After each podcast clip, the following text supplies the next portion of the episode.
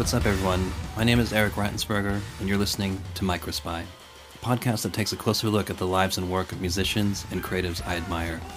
In this episode, I speak to Alexis Marshall, vocalist of the band Daughters. In November 2018, Daughters released their first LP in almost six years. It was followed by 15 months of grueling and unrelenting touring that just wrapped this past December. Their critically acclaimed record, You Can't Get What You Want, has sold over 40,000 copies and has since amassed a devout and loyal following. The band went from playing DIY punk shows in their hometown, Providence, Rhode Island, to playing festivals and shows to thousands of people all over the world. It's incredible to see a band from the underground rise to this level while maintaining full integrity and creative clarity of their work. My band toured with Daughters this past fall, and it completely changed our perspective on the meaning of catharsis. Seeing them live gave me such a deeper understanding of the band's artistry, talent, and focus. It was truly inspiring. Alexis and I discuss life after tour and the challenge it brings, his relationship with music and performing, the importance of ambiguity in his lyrics, the struggles of his earlier years, and so much more. So without further ado, here's my conversation with Alexis Marshall of Daughters.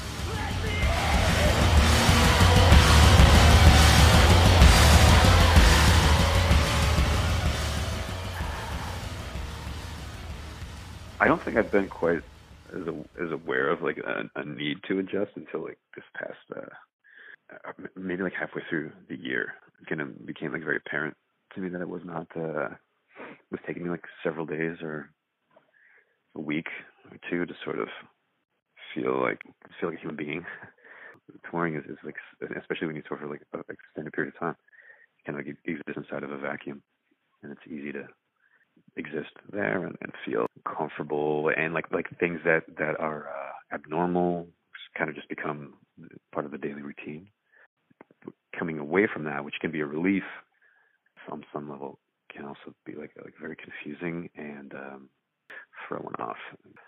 It, it it was like coming back and now I'm like, oh right, I'm I'm I'm a parent. I have to to like get up like every day at six o'clock and like get everybody make breakfast and, and all that kind of shit that is like normal person shit. But can but once you live like in a van or on a bus or, or whatever you're doing, it's just all that shit goes out the window, and it's it's like it's very easy to lose track, and then I come back and, and think like, oh, all right, I'm I'm uh I'm gonna like talk to this other parent about stuff and like waiting lines and and it's it's just strange. I think the real difference is the understanding that Daughters has been on tour for basically 15 months. I think that duration can have such a profound effect on the mindset of someone who's away from home for that long. And so I would imagine that there are challenges with, in a way, identity. Would you say that that's true? I'd say that um, it's really uh, I mean, I'm always, you know, because while I'm out, you know, I get, uh, I, I get, I can FaceTime with the kids and all that, and all that kind of stuff, which is very helpful. Uh, but at the same time, it's it's like really crushing. And how long you need their attention? I mean, my kids are five and two, so uh, you can get. Sometimes there's like I don't feel like talking to you at all, which is awful. but I mean, they're kids and they're doing their thing, so it, it's not like such a big deal. It's good to see that they've adjusted and they are understanding of what it is that I'm doing but for me, it's like a, it, it's it, to, to sort of have that their dismissiveness can can like really upset me, and I know it's not malicious or anything. They're just being, of course, being kids. Shit, I, I don't, I didn't think, I didn't realize it was going to be quite as difficult as it turned out to be, and you know, I don't know if there's like a right way to do it at this level anyway. I mean, I, I if we're a big band, we'd be families on the tour buses, you know, and stuff like that, and and, and like flying people out here and there and all that type of business. But you know, we just don't we don't operate that way. We don't have the money, like you know. So to uh, you know, again, to like to making adjustments to uh, being away for such a, a like really long stretches, and you know, it's it's like disorienting in, in like your own in your in your head, in, in your body, in your personal life, in your relationship and relationships and every and everything and and it, I don't um you know we took had such a long break for so many years and then to come back all of a sudden it's like what what what one would, perce- would be perceived as like a, a grown man to uh, you know I'm almost 40. I have children. Like now I'm, I'm back on tour after several years, and it's just not even the the obvious like, whoa, this was easier when I was younger. My body like adjusted better. Like it's just like everything is different and and I mean of course that should be self explanatory. It's been decades, but it's just like you you are with the same people playing these songs at the same band, sort of like the same entity and everything is completely different and that in itself can can can be really confusing and unsettling um and the way things operate and and, and the attention and it just uh, I, I like I don't understand how people thrive anywhere in their life because I don't know what it's like to be like a quote unquote normal normal person where like just like like function where like you get up and then the daily routine is the, the same routine and then you work for the weekend and then everyone you know doing their shit and um you know people are able to communicate. Like I, I have I have difficulties communicating and I have mental illness. I, I have like a, a lot of things. So to also be a creative person who's traveling at the past like yeah, a year and a half almost like constantly that it's it's just been like hard to figure out where I am sometimes and like to just get my feet planted and and, and like just sort of appreciate that just yeah. I'm, alive, I'm alive. And, and some, cause sometimes it just doesn't it doesn't uh add up and it doesn't it doesn't feel like I'm anywhere. And uh or I'm fucking anybody. I'm just I'm just like I'm, I'm here for now, and then I'm somewhere else, and then I'm home, and and then you know when we when we did the first kind of long tour, when you won't get what you want came out, I got home, and my oldest, who I guess he was like you know he was four at, at the time, he just was not he he didn't want to speak to me. He was really upset, and um just like told me he didn't like me. Just said it mm. outright, and uh, I fucking cried, man. It was like really fucked me up, and I, I get it, you know. You know, like dad is gone now gone for several weeks and and is home and now he has to be like like for me I make the adjustment I'm happy to be home but he's just like mm. like what the fuck is this? Is this what you do now? You just like leave me here? Like I, I it was like it was really hard. It was really hard. I don't know, man. I don't know like the right way to do it when uh I, I would like gladly just fucking sell out and make millions of dollars and write some sort of commercial pop bullshit if I could just like if it meant that my head didn't feel he was in a blender or something right. like that. I like I would I would just do it because I I I want to get out and, and and travel and as a person who's like always been very I've always been very nomadic. As soon as I started traveling and playing music, I didn't feel that way as a kid. You know, I I, I moved around a lot between my mother and my father and I've lived so many places and I, I really didn't take well to it as a kid and when I had to travel uh, when we first started playing uh, shows and left I had never left New England as much as much traveling as I had done and moving as I had done I hadn't left New England until I was a teenager like uh, you know 17 or 18 or whenever Jon uh who's you know I still play with in daughters whenever we had started a touring band and began touring that like I, I had never left. It just became like like I, I'm not fucking going anywhere. And when I moved to Rhode Island, I lived in the same apartment for like almost eight years because it's like I am in control of things now and I'm not going anywhere. And um, you know, I, but once I got out, it was just like, well, this is just what I do now. I'm a creature of habit, so I don't want to mm. break my habits. But once I introduced a new habit, I'm I'm just like, well, this is just a thing I do now, and I can't. I can't I've, I've made the adjustment, and now I just I'm here, and this is where I function. Some, it's sometimes hard to tell, like what is like. I don't know who I am. I don't like what is what is me and what I've adapted and absorbed, and you know what is is is like something I could shake. I don't I don't even know. I don't know anymore.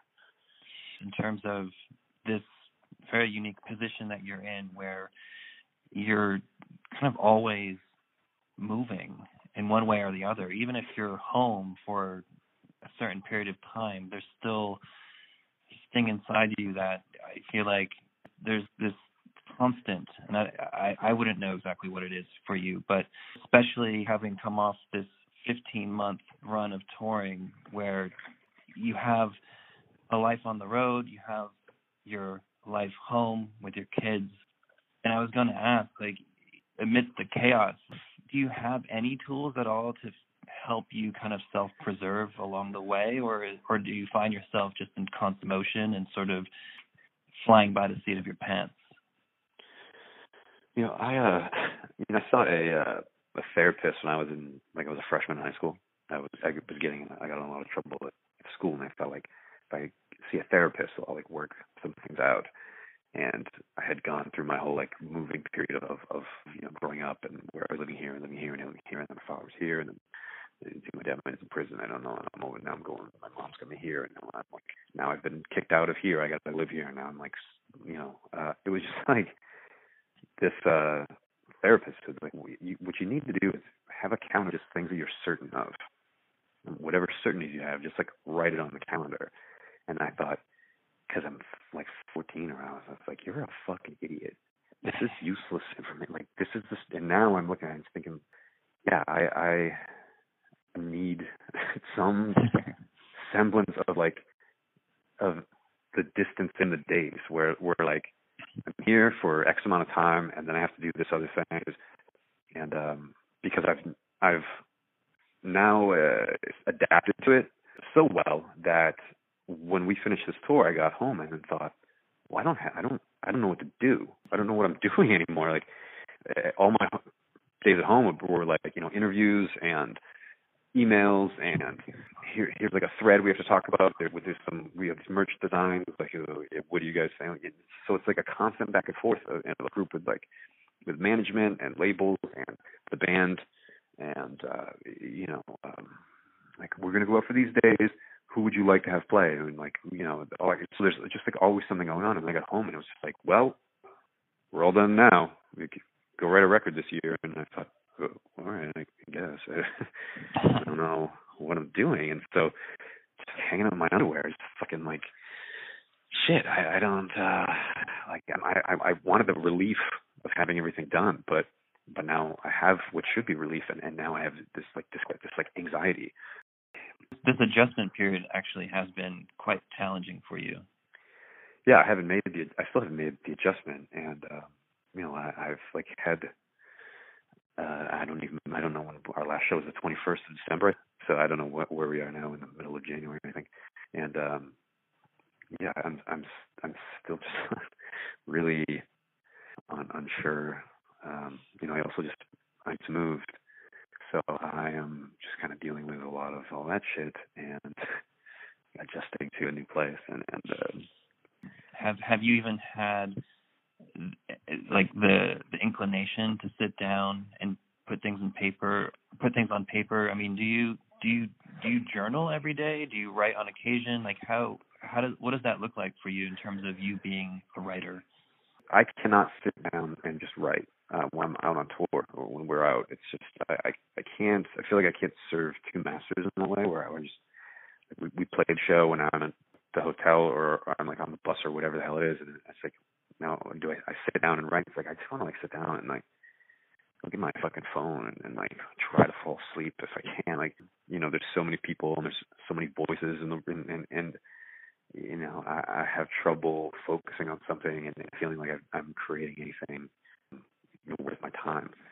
So so I don't I don't write well. There'll be moments where um I may have some like for lack of a better word, word like an epiphany of something. I'll see something on the side of the road and I'll write. I've, I've done a good bit of like spot writing, which is a lot of poems here and there, but I've tried to, um, you know, the last two tours we did, our management set it up that I was supposed to do a daily journal for uh, Cult Nation, and and I, I just couldn't. I, I mean, I had a lot of things going on in, in my life, and um, I wasn't able to to focus on that, and and it, it's now in hindsight, it's unfortunate. It would have been a good thing for me to do, but I, I just, I, I couldn't even figure out how to find the time to just sit down. And it's crazy because when you're on tour, you feel like, like on one hand you have all this free time, but on the other hand, you just feel like you're constantly needing to do this other thing, like you're being brought somewhere, or you have to make some call, or show up somewhere, or be here for sound check, and then be here for dinner, and then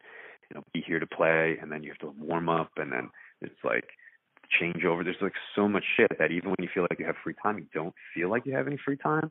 And that's been that was like a, a real struggle for me this past year when I, I didn't notice it when I was an alcoholic and and and using drugs. Like I didn't, we would tour. I didn't. It didn't occur to me, uh, like time at all. I was just like out having fun. You know, now it, it, it's it's it's been like a whole completely different experience these past few years. Even the so-called space that you have in between shows, I just feel like your your mind is so full because there's a level of anticipation of performing and then there's of course afterwards when you have to come off of that and then yeah. all the other stimuli that comes with just being on the road and being around people all of the time yeah. and like you said like like even the moments where you seemingly don't have anything to do you just need to take that moment to like just fuck off and look at your phone and try and yeah. fall asleep or you know find a corner where there's no one around so you can actually just have some peace and quiet which is yeah. very very well, I mean, rare. yeah you know how hard it is. I mean we shared a bus. So like we can say like from experience like being together and it's just like yeah here we all are still like well it was nonstop. it, yeah it was constant. So um yeah i, I mean, mean it's overwhelming. It, it's overwhelming. I mean even for for us you know having been out with you guys in europe for just a month, which is just a sliver of the amount of time that you guys were were out hitting it hard. I mean, we were touring all all summer in the U.S., but you guys like the record came out in November 2018. It seems like you've been going hard nonstop across the entire planet.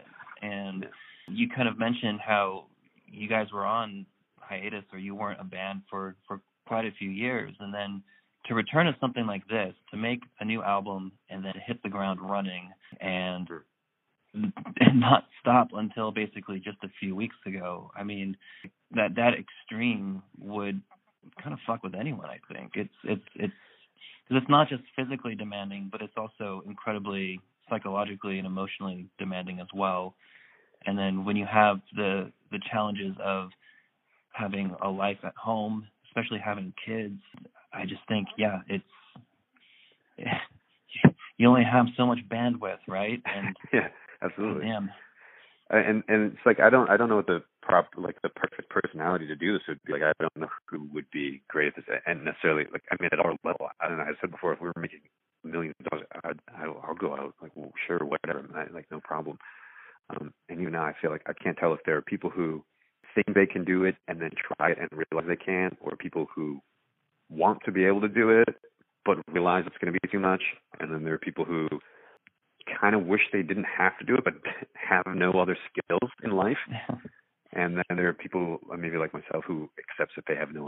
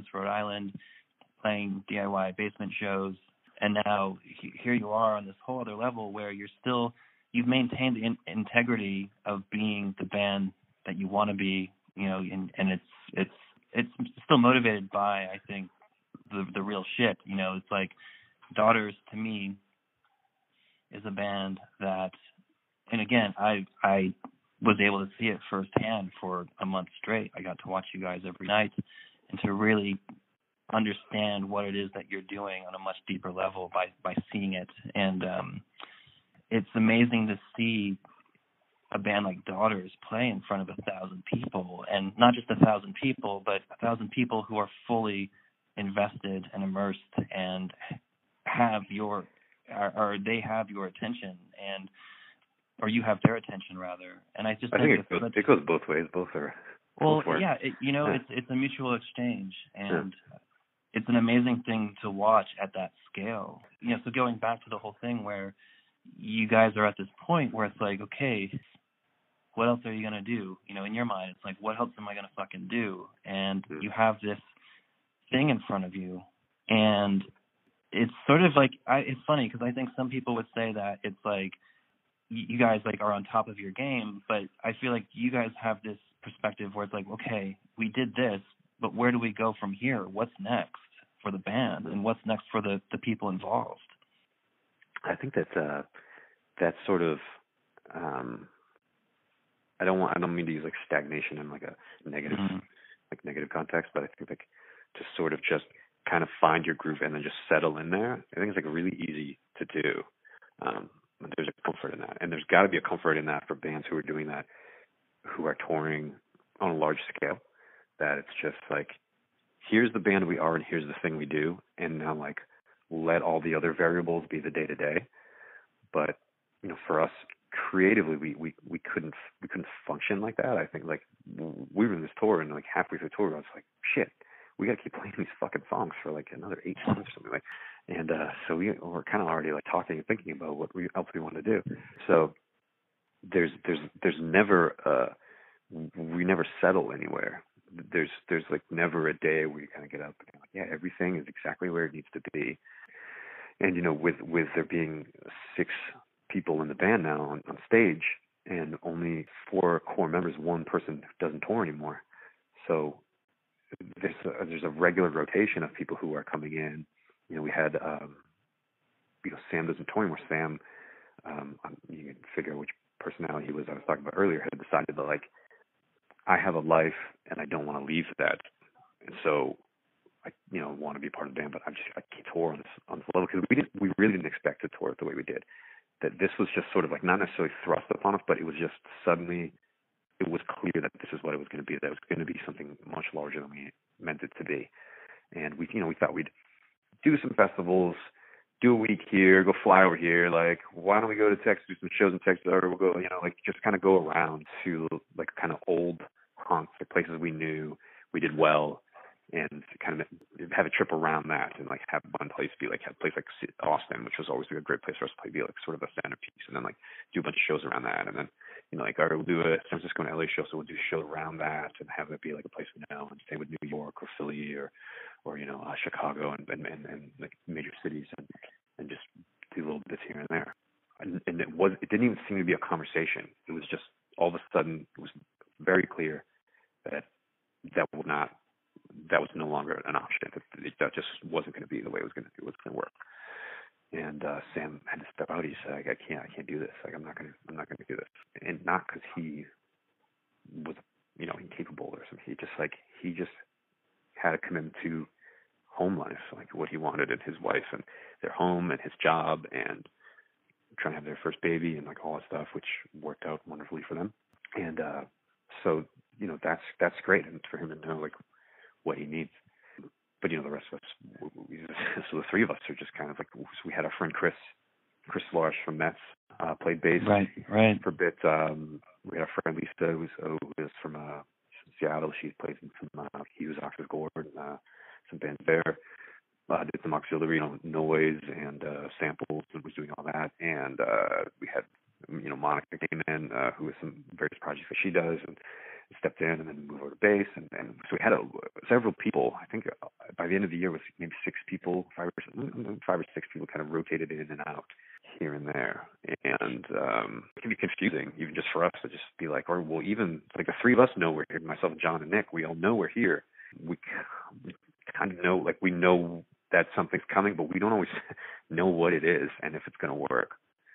Yeah, I mean that basically answers the next question, which I was going to ask, how the dynamic has evolved in terms of the live context. You know, with Sam not being a touring member anymore, and you kind of going through uh, the members surrounding the three of you guys, like how how that changes the overall feel and um, sort of interaction on stage, and just like the overall approach to the music. I mean, does does that change at all, or, or like how how has it affected the overall output of the band's music? it really hasn't had a lot of impact on the writing process, but I'd say that yeah, there's it's it's uh, I mean you've been playing music for a long time. You understand like there's a point where you you uh it's uh, I hate I think it's like such a stupid term, but it's a real thing, and it's like when you get like tour tight, like mm-hmm. hit that point yeah. where just like all right, everything is perfect, everyone knows where they need to be. You would I think a lot of us were thinking that oh, this is going to be great. We're going to hit a point pretty early on in the year, and then we're just going to be like the best we've ever been for like nine months. And um, you know that would have been like nine months of, of bliss, but instead, like at the end of nine months, like the baby came out with its head on backwards, and we were just like, like, like this because it, it was just so much rotation, and it wasn't like people weren't carrying their weight or doing a good job. Like we got some really great people come in and play and do like a fucking fantastic job, and it was like a pleasure to have them. But you, it was really difficult to, for some of us to be like, like, like, like for me, who was just doing the same thing every night to some extent, where like I'm probably a bad example actually because what I'm doing is just like some sort of strange controlled chaos or something. But like for Jon to, to like he's just playing the same same songs every night in the same way, like just playing them. But the person who he's playing with. Like he's he's doing the beat with whoever's on bass, and it is like whoever's on bass. Like we don't know who it is. It's it's one of like multiple people. Mm-hmm. So it can be difficult to for everyone to kind of like get in the pocket. But you know, you get there. But the problem is you get there, and then then that person they've like they've got another obligation that they're committed to, and they have to go. And like, well, or, then it's like, like starting now, or square one and now again. steps in. Yeah, so now he steps in, and, and um, you know, we've had uh, you know, Gary's been playing with us for like Jesus Christ, like 16 years or something, and um, it's just like so reliable, and like let him know what the dates are, and he's like, all right, I'll see you then, and just like comes out and just nails it and plays ass off. Um, yeah, I mean, you you guys are so lucky to to have someone like him in the mix. I mean, oh, yeah. I got to know him over the uh the month period that we were doing our thing and I mean again getting back to that whole thing where there's not a lot of time on tour it's like even even to to have sort of your time with each other you know it's like not everyone gets to to hang out as much as they might have thought they would you know just yeah. because it's so crazy but but yeah either way, Gary is not only a great person, but he's an incredible talent, and his guitar playing is just like yeah. Otherworldly. I mean, yeah, he's he's incredible. He he like truly is. Like there are a lot of people who would be like, oh, someone's really great at whatever it is that they're doing, but he is like he's a real deal. He's yeah, he's he's no fucking joke, man. He can like, I mean, you've seen him. He like you don't see him without his guitar. He just has. Well, no, it could be it could be four in the morning. The yeah. Be four in the morning on the bus, and he'll be riffing and yeah. then and then you look at his Instagram the next day and there's like a video of him. yeah. uh, or like whenever there was a day off, it'd be like he would schedule uh lessons all day. You know, he's being a guitar teacher. He would schedule lessons all day, and he would just he you'd see him in, or you'd get to the hotel and you're trying to check in, and he's like sits down and like oh starts teaching a guitar lesson or, or some shit. And you're just like you can't you can't wait till you get to your room. Man. Like what are you? You're a maniac.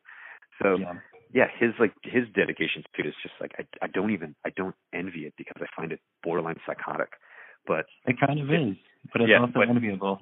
yeah, it's it's like his dedication to it is, is is clear in his playing. He's is one of the most amazing people I've ever known. I think he's a really, truly like reliable, honest, caring person. Yeah. And, uh, I don't you don't meet a lot of people like that. I wish that I could say that I was that type of person, but um, I'm not. I'm like just too. I got too much shit. And uh, well, speaking of that, I wanted to switch gears a little bit and actually put some focus on on you specifically. I kind of wanted to ask you about when writing actually became a crucial part of your life. Like when when was it when you felt compelled to put pen to paper and to explore that world? I used to um I I, I never uh, I, I was I'm an only child, but I'm not. I'm like I'm, but I'm one of like seven, oddly. So I have older siblings. I have that are that are ten and eleven years older than my father had with other women, and then uh, myself born, and then you know twelve years later, whatever it was, my mother with uh, her husband she's still with. Uh, I had so I have three younger sisters, but there's no like crossing over with like the the top end and the bottom end no one really knows each other well. It's like strange. It's really bizarre how that can work. How like uh, I don't know. It's, it's fucking weird. But um, so I kind of had this like only child thing going, and um, so I, I I didn't learn to play an instrument. I didn't have like anybody around. I was like you know alone a lot. My mom worked long hours and did a lot of nights, and you know I was kind of like get myself up in the morning to go to school and and like kind of and came home and like did my homework kind of, and then like kind of had to do my own shit. And um, and my father was off doing drugs and bullshit.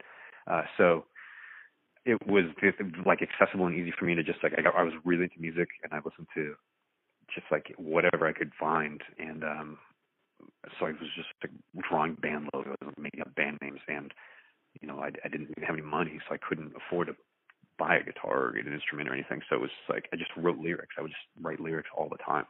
And I had like a notebook full of lyrics. I was like, I'm gonna start band someday and blah blah. And I can never really happen because I didn't. No one shared my interests.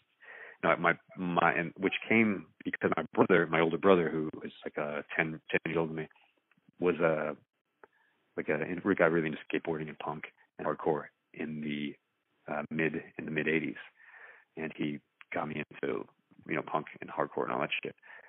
So my my my kind of peer group, and I was with my mother who like tried to find a, a good school or like a nice neighborhood for us to live in, and then when I went to my father's house where it was like upside down world, that it was it was just like I didn't have a steady peer group, so my interests I couldn't find anyone who shared my interests and I didn't play music with anyone until I was like, eh, eh, you know, um, I had just dropped out of high school, but I was, you know, I would have been in high school at the time, and so I would just I just wrote lyrics for a band that didn't exist.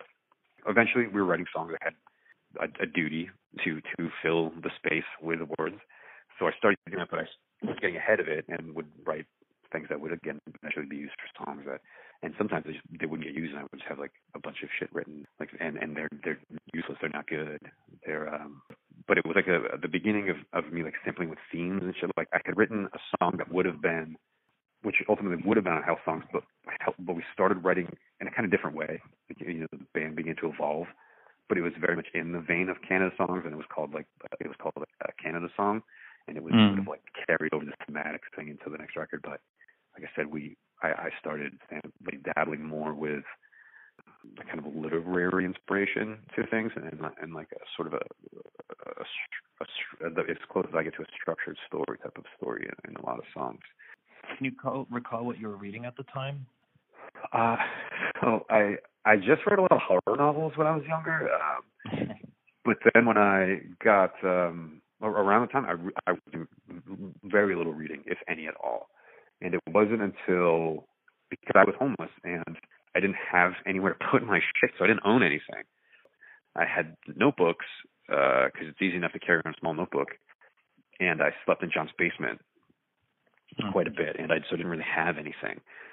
But once I got to Providence, and I was dating this older woman who, of all things, and like this is so typical and shitty, but um, she she had uh she had Love is a Dog from Hell by Charles Bukowski.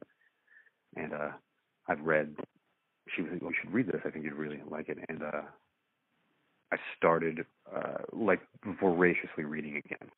And um got like get into poetry, um but was reading a lot of a lot of just fiction and reading like all the time which which I, I probably should reread most of it because I was so drunk. I just like was kind of tearing through things, but I was fucking drunk as shit. So uh, I absorbed none of it. But um, so so the, so I was writing what I thought like maybe I'm writing poetry. I don't know. Maybe these will be songs eventually. I'm not exactly sure where I'm going with this or what it'll be used for. But um I just kind of continuously was writing and, and and not in a useful way, not in a way where I was going back and editing. I was just kind of writing and then leaving it and moving on to the next thing because it didn't really occur to me that I had to edit because the band didn't function. Like all I knew was music. So the, the band didn't function like heavy rewrites and shit. It was kind of like this works and this works and this works. So here's the song. All right, uh, let you want to write another song tonight, or do you guys want to go home? Like, what do you want to do? So that was I didn't, I, and I it wasn't until like just a couple years ago that I sort of embraced the the rewrite. So, and it's also the reason I won't that I would love I would love to write a novel, but I won't do it. I just I I can't I can't dedicate that amount of time to something large and then realize that like the first I think Hemingway said like the first draft of anything is is shit. So like I cannot accept that that I would devote that much time to it and then have to um what what would the fear be in that? Like what can just you pinpoint? just the lost time like that. You know, it's it's it's it's uh I wouldn't I wouldn't want to like put all that that time and energy into it and then realize I've and especially because once I question what I'm doing, I'm just I'm like this is trash. Everything I've done is just this is meaningless and, and I'm too like back and forth and kind of up and down and like scrambled when it comes to interpreting my own work.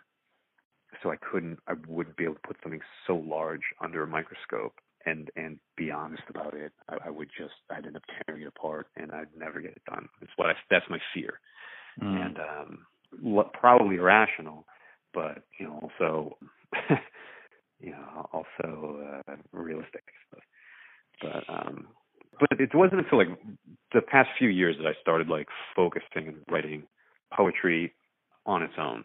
It's completely separate from the possibility of it being a song. I think like when we did self-titled album, I had written uh The Virgin, which is like Paul Wears a Hat of Fire. It, that was a poem. And it's the only time it's ever crossed over like that where it, it, it was a poem and I kind of just switched it to a song. And and, and I think that the anaphora of like the repetition was was working for the song. So I, I ended up using it. But but normally I never ever I never do that. I don't even like physically approach a paper the same way or anything it's like it's I have to sit down to write poetry if I'm gonna if I'm gonna like focus on writing something and thinking about it. But if I'm writing music, I think because I'm so active when I'm performing that I tend to pace.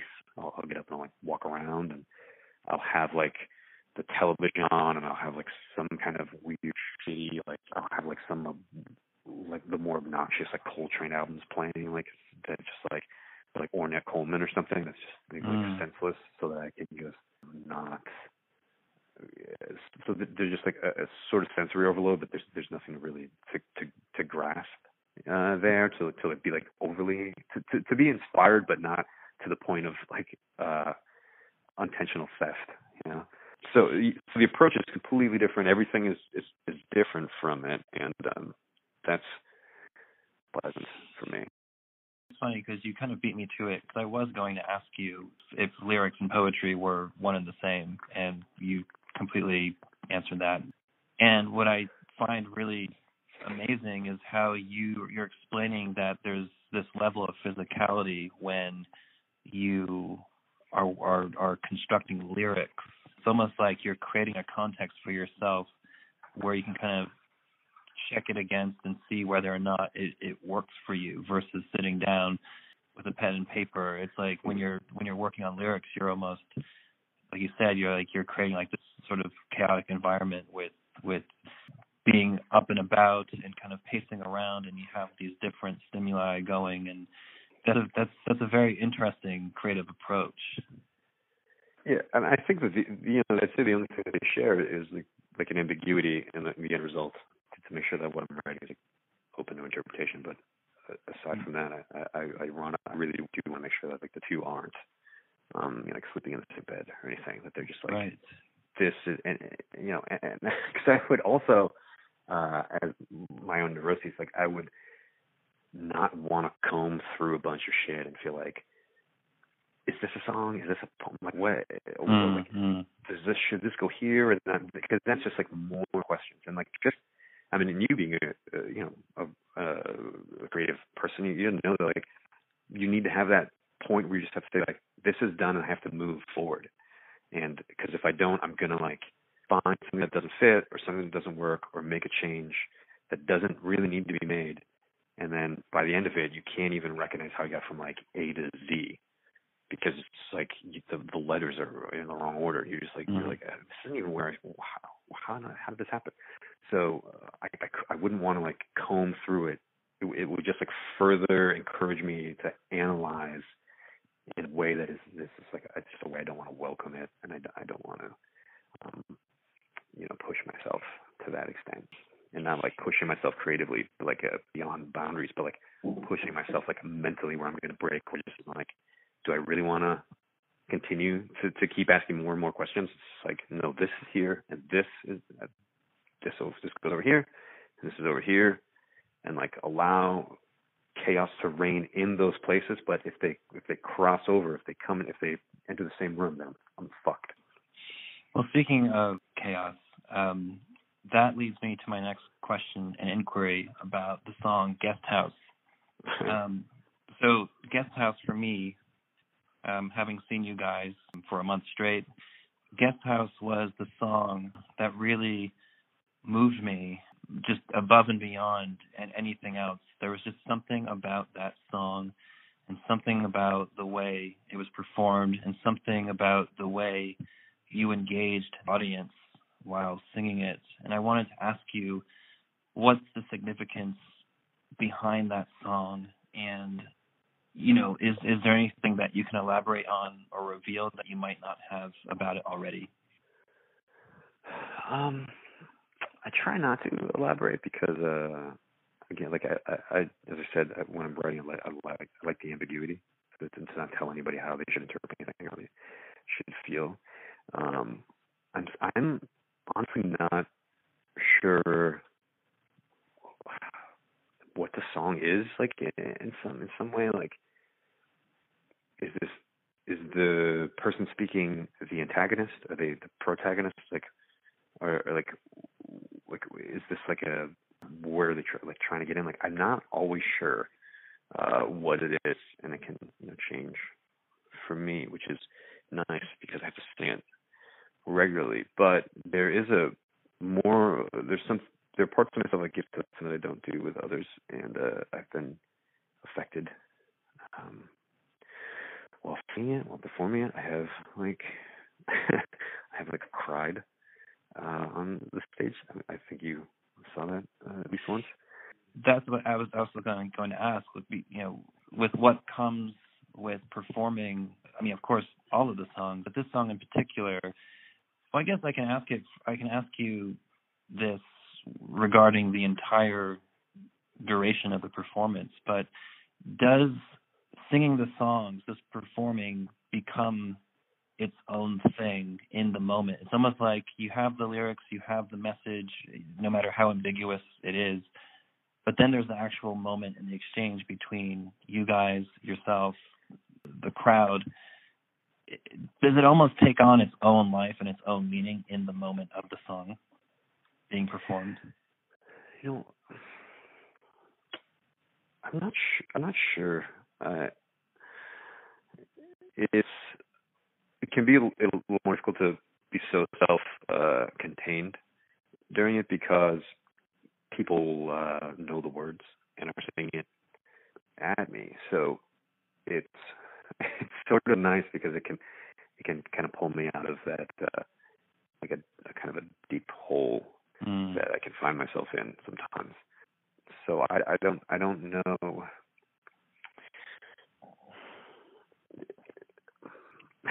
Sorry, I'm, I'm, like always sure how to talk about. Yeah, I mean, I, yeah, I, I hate to interject. I guess I'm I'm just sort of thinking about it as a a participant as well. You know, being on the floor, seeing you guys play, and seeing you interact with the audience.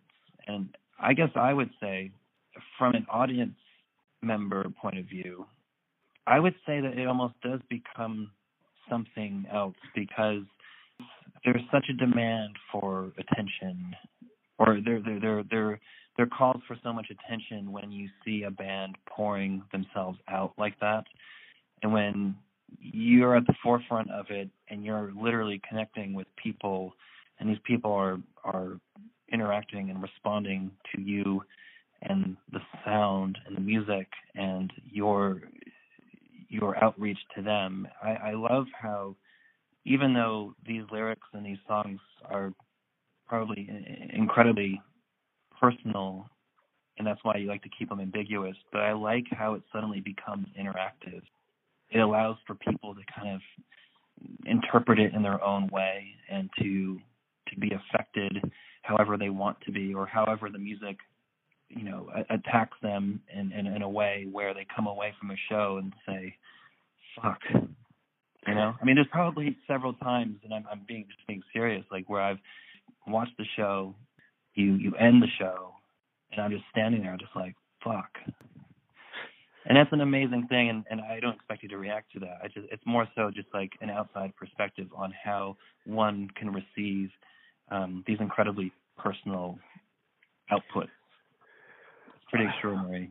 Yeah, I I, I don't uh, you know um, find myself to be an exceptional performer or writer by any stretch, but I am very considerate and caring about again to not to like belabor the whole concept of like but, but like to be ambiguous and to allow this to mean what it means to me and then and to not tell anybody what it is or how they should feel because not everyone's had the experiences that, that I've had. And the ability to for, for a person to interpret everything that they're hearing um, they can personalize it. And uh, on a um, not to treat it like a commodity but like that keeps people around when they feel like that they've connected to something that it, it's like almost like it's about them to some extent. And um, if I said like, here's a song, this song's about this thing, and clearly you can you you, know hear me talking about that and, and how very finite and and um, put on you that this is. But when um, it's vague, um, in the in the in the language can be is very like um, simple and accessible uh, that that people can hold on to it and put their arms around it and and connect with it in a way that they couldn't uh, with something else where you don't have to feel like I always uh you know to now uh to uh you know pat you on the back now what I always loved about Jerome's Dream so much is that I always felt like lyrically it was very it was it was very interesting and mm. ambiguous and what I disliked about Orchid was that it was so like pseudo intellectual that I felt like I wasn't I was perceived as not smart enough to connect with it. And I of course use these two bands because I think that U2 would be the most like important uh, bands in that of that era. to say like how hugely inspirational you Jerome's Dream was to to everyone in Daughters um, like a bit of an understatement. It was like very surreal then to like have you on tour with us and like spend time with you guys. And then like that was like really important for us to be able to do that. And I think it's like one, like one of the best parts of this past year that have been like the ability for us to to have these experiences that otherwise like w- we would never uh, anticipate having them or or feeling like this is our place now or, or something that that and now it's like whoa we can ask whoever we want to come like let's ask Jerome's Dream. Like, we, like what the fuck? Why not? Like, and now we're just like hanging out and sleeping in bunks. I got Jeff snoring underneath me. It's fucking beautiful. it's like, uh, but but you know, but so what I'm saying is, it's it's it's like there's something there that will connect with people and that they attach to, and and will not even like not put it in their pocket, but like put it like within themselves and like hold on to that. And you can't, you know, you don't connect like that way with like cat scratch fever or some bullshit, you know, or, or like or anyone telling you like what you're supposed to like, you know, if you gotta like get out a, a thesaurus or a dictionary to like to figure out like what what it is that you're you're listening to, then and sometimes you're just kind of like this is it's not uh, emotional and it's, it becomes work and we all know we work is a drag so, Yeah, it is. it's like what like I, what is like really important to me is that like we all on some level I think that everyone I I know that everyone has the ability to empathize. Um, so it's important that we can all connect.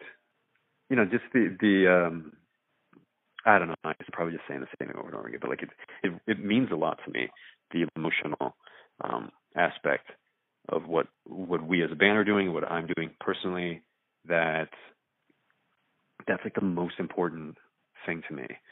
And um and everything else is just like it's it's all well and good and and great and and the tones are right or whatever, everyone's in tune or some shit, like fine.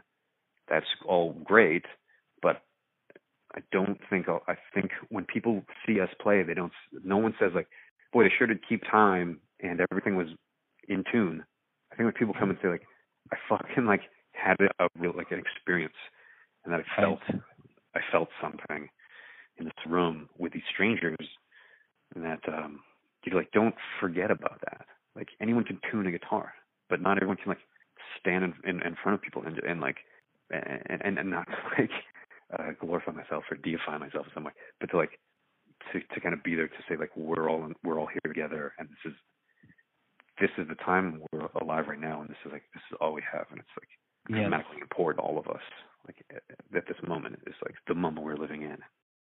And I think that's what the takeaway is for a lot of people who come to these shows because they have the ability to walk into a room and kind of make it their own in a way. They could choose how they participate and it's you guys and the performance that allows people to go there with you. It's like you you kind of open the door for people because I think there's a lot of there's a lot of bands that just don't have that capability.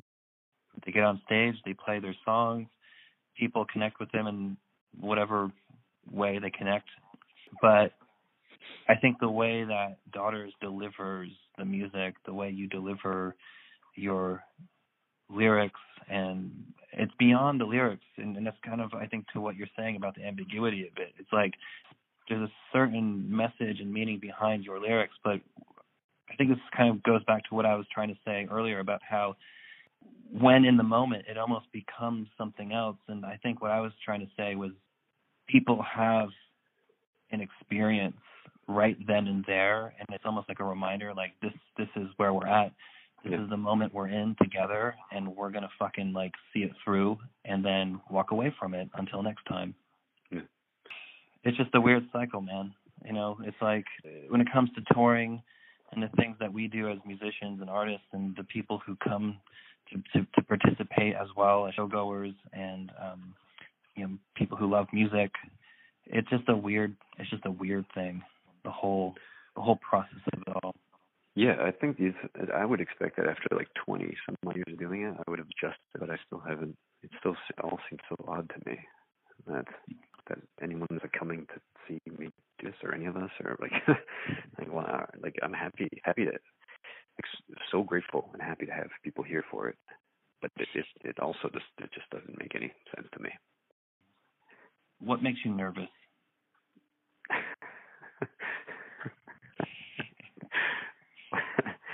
what makes me nervous? Uh, lately, everything is making me nervous. I'm um, I've been working. I've been writing this record by myself, and Mhm. uh, that I'm recording next month, and I am like dreadfully nervous.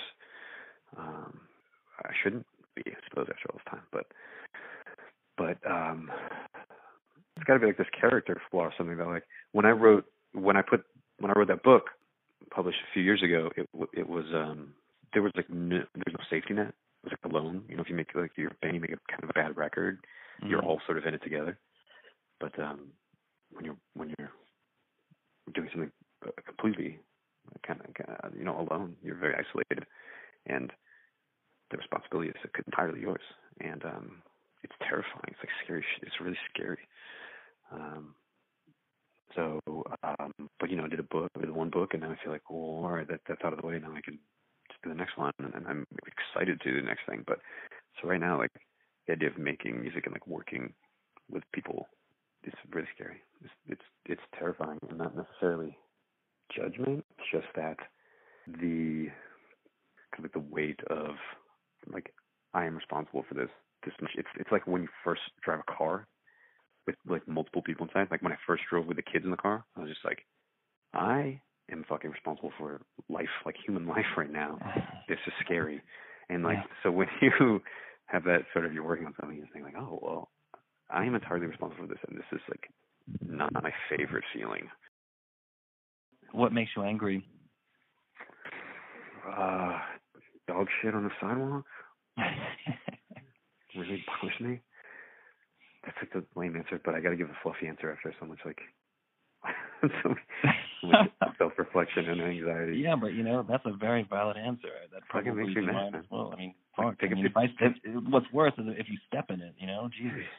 the, the I, I was uh so I was, I was driving. I stopped at a rest stop the other day, and whoever had their dog there that morning had like rained, kind of, and and I was driving out early, and um someone had someone's dog had shit or like shat in the lot, but it had like it had been smeared like through Oh, the lot, God. like up to the front door. And I just thought, who? How did this happen? Like, was this the biggest pile of dog shit that the rain washed? Like, it was washing, but it was it was just like it was crazy. Is this multiple dogs? I couldn't figure out, and it, and, and it, all I could smell as soon as I got out of the car. I thought like just like fuck, fuck you and your pets, everybody. It's awful. I mean, those are the moments where I just fucking hate human beings, and you realize just how awful people But can be. And but it's so like non-consequential at, at the end of the day. But it, it's just a thing where you just you. It's just a thing where you go, come on, like really? exactly, it's like, are you fucking kidding me? Like, Yeah. come on. Sometimes it's nice to allow yourself to get angry over something like that, and then just because it's easy to like bounce back from it. Right. It's Uh, almost more yeah. like a funny angry. But uh, Yeah, yeah. what makes you happy? Um, you know, just being able to to play, to go and play music makes me really happy. Um, you know, as much as as it's it's like difficult in work and has like done like crazy things in my life this past year and a half, and like I miss my children and the people I care about. Um, and I don't sleep. I mean, that's the thing with us. Like, it's a constant spinning pool. You know, like trying to keep your head above the water. And um, but it, it's like it feels really good to just be able to go and do that, and and for people to come see it. It makes like just there's an hour. There were like all the shit that was bad is like it's okay. It's okay. You know, I did this. I did this last tour. I, I hurt my neck. I got a bulging disc. Like it's almost healed. Yeah, it feels all right. It hasn't been bothering me too much lately, uh, past couple of days. But um I don't know when it happened. I think we were in, we were maybe like four, four, four days into that that last tour we did, and um my neck just was like really bothering. My shoulder was bothering me. It was just like, and then it just, it was just one day. I think the the day after we played San Francisco, it was bugging me a little bit, and then we played LA, and it was like really starting to bother me. And then the next morning, I woke up and was just in so much pain. And I had, you know, so I got X-rays, I saw specialists, I got, I got an MRI. I like it was just like I was flying ahead. Like I had a day off. I flew out of Albuquerque into into Austin for the day off, so I could like go see a specialist and get an MRI. And um, it it it was just uh, it was really painful, and it was it was it was, and and I started thinking like, God, am I just like being a real baby about this? Am I is this like, am, am I just complaining? But other people were, were just like, no, this is like really uncomfortable and painful, and you're okay to just complain all you want. Like, thank you, because all I want to do is complain about it. And um, so that that that was like, that was really um, tough. But you go out there for an hour, and then kind of adrenaline kicks in. And you just think like, you know what? I'm happy to fucking do this. I'm glad that I'm here. I have to be a little careful right now for this hour, but but I like I wouldn't really trade this. Like you know, if I could like get rid of pain by sitting at home, I don't I don't feel like I don't feel good about that trade off. Kind of what what happened with us in Europe when you uh, basically misaligned your kneecap at one point, and you managed to successfully finish the show by duct taping it back into place, Mm. which was crazy as fuck. But yeah, Wow. we're uh, I guess we're getting a little older and we're a little bit more susceptible to those types of things.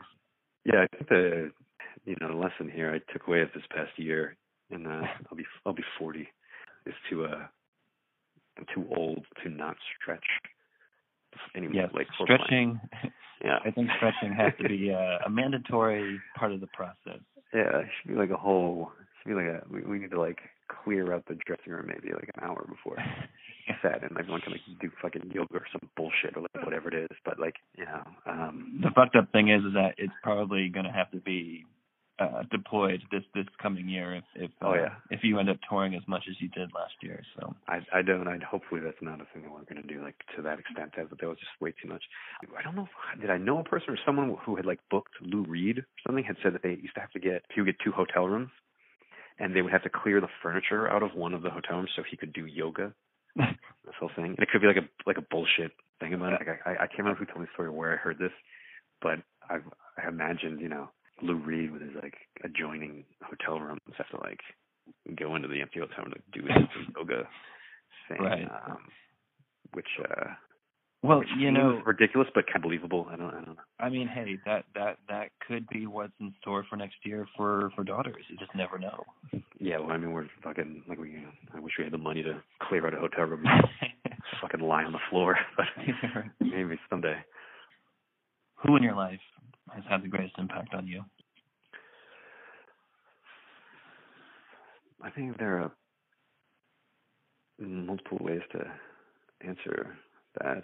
I mean, I, there are, you know, my father had a huge impact on my life, but it's all for the wrong reasons and uh, the worst possible aspects of myself and my personality. Um, you know, my brother got me into punk rock in like '86 or whatever, and now I'm so that's still a huge part of my life.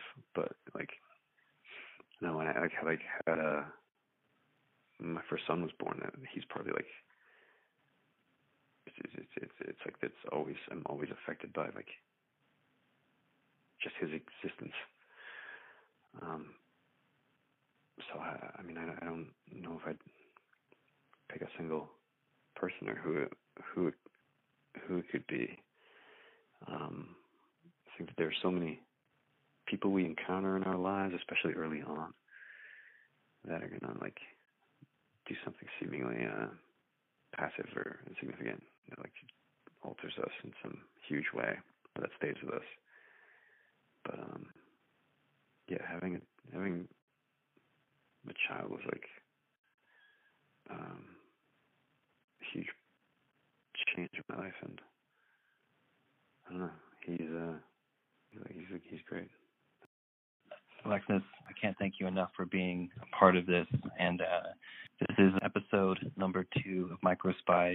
Again, I can't thank you enough for taking the time to talk to me.